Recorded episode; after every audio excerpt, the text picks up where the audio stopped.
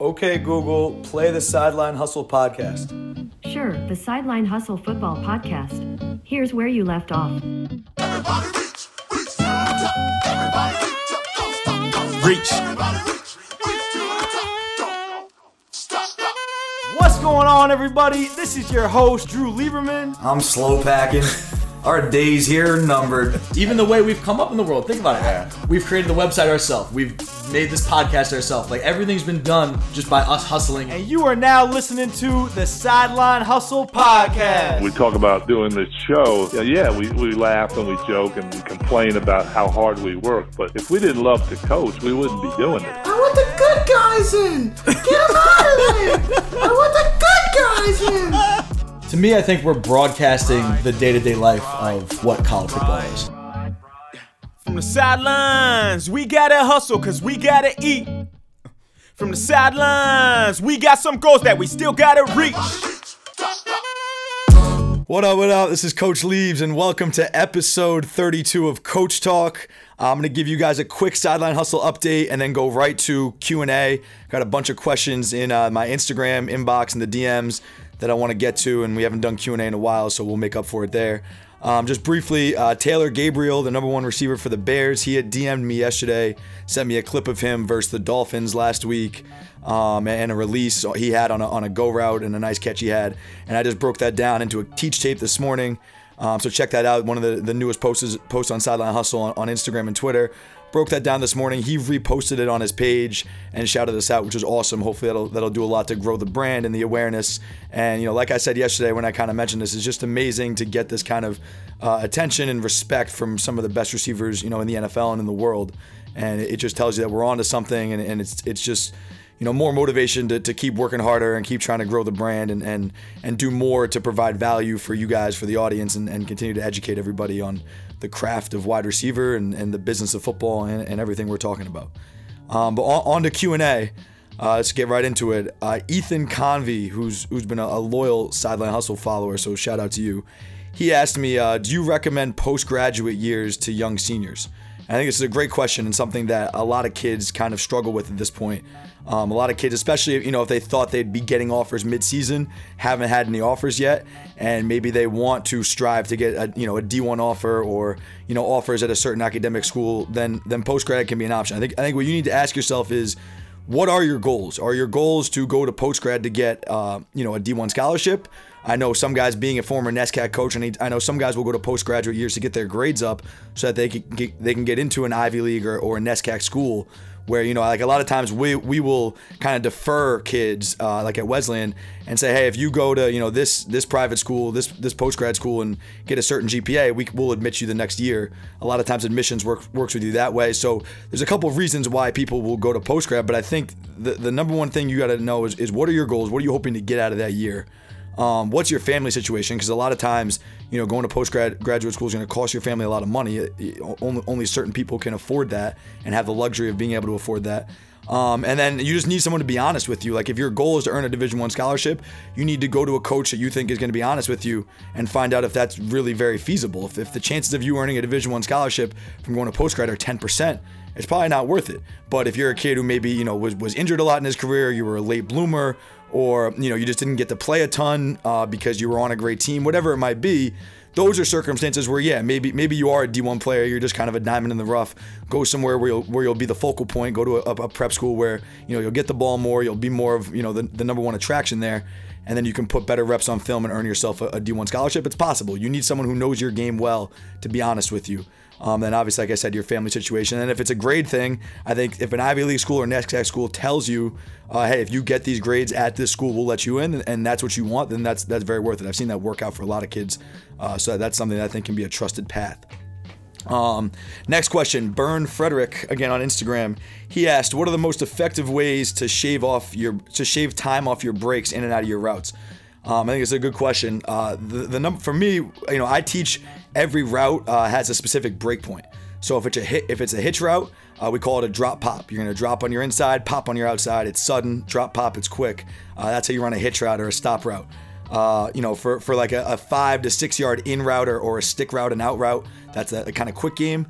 Five to six yards, we uh, we call it a square break, drop break line.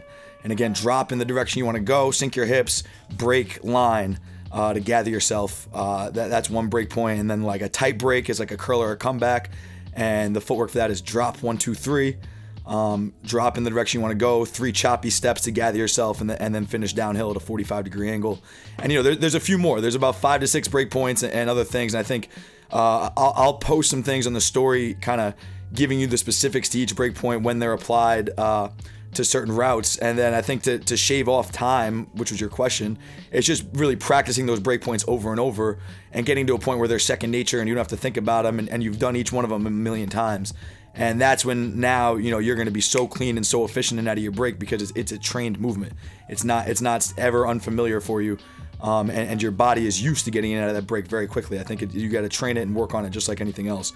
But the specific break points, it's not just running and hey, I'm going to turn around at 10 yards or I'm going to break in at 12. Like there's specific footwork and and specific body mechanics that need to be practiced in order to get really good at that. And I think that's the key is focusing on those little details. But again, practicing each route individually and mastering the break point for each one of those is, is key. Um, Coach Braun. Uh, he uh, has been a longtime follower and, and, a really, really loyal supporter. Uh, he DMs me quite a bit. And we talk a lot each week. I, I appreciate you, Coach Braun. He asked me, uh, "What drives you to coach the way you do?" And I think this is probably my favorite question of all of them. Uh, what drives me is, is, is being a role model to the kids and being a mentor to the kids. Um, for me, there's no better feeling uh, than the feeling I get when, when I've been an influential force in a kid's life and either helping him improve his game or helping him improve his life in general and helping him become a better person. Um, you know, there, there's no better feeling for me. There's nothing more fulfilling.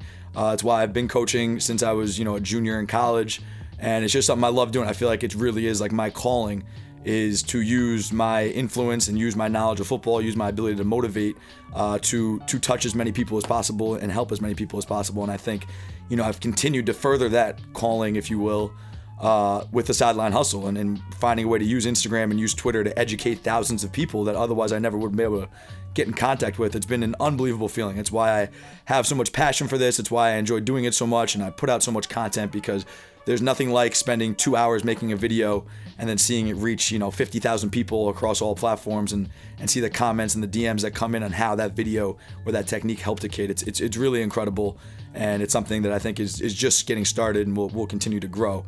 Um, but but as far as how you do that, like how do you you know become that force in people's life? Uh, I've only, I only know one way to do this. I learned my coaching style from Anthony Campanile, who's now the defensive coordinator at Boston College. He was the receivers coach at Rutgers, and from Ralph Friedgen, who is a legendary Hall of Fame coach, was the head coach at Maryland for 10, 15 years, won a national championship as the OC at Georgia Tech, coached in the Super Bowl with the Chargers in 1995, and lost to Jerry Rice and Steve Young. Incredible coaching career. He was the offensive coordinator at Rutgers my first year there, and for those of you guys who've been following, he's been a huge part of the sideline hustle.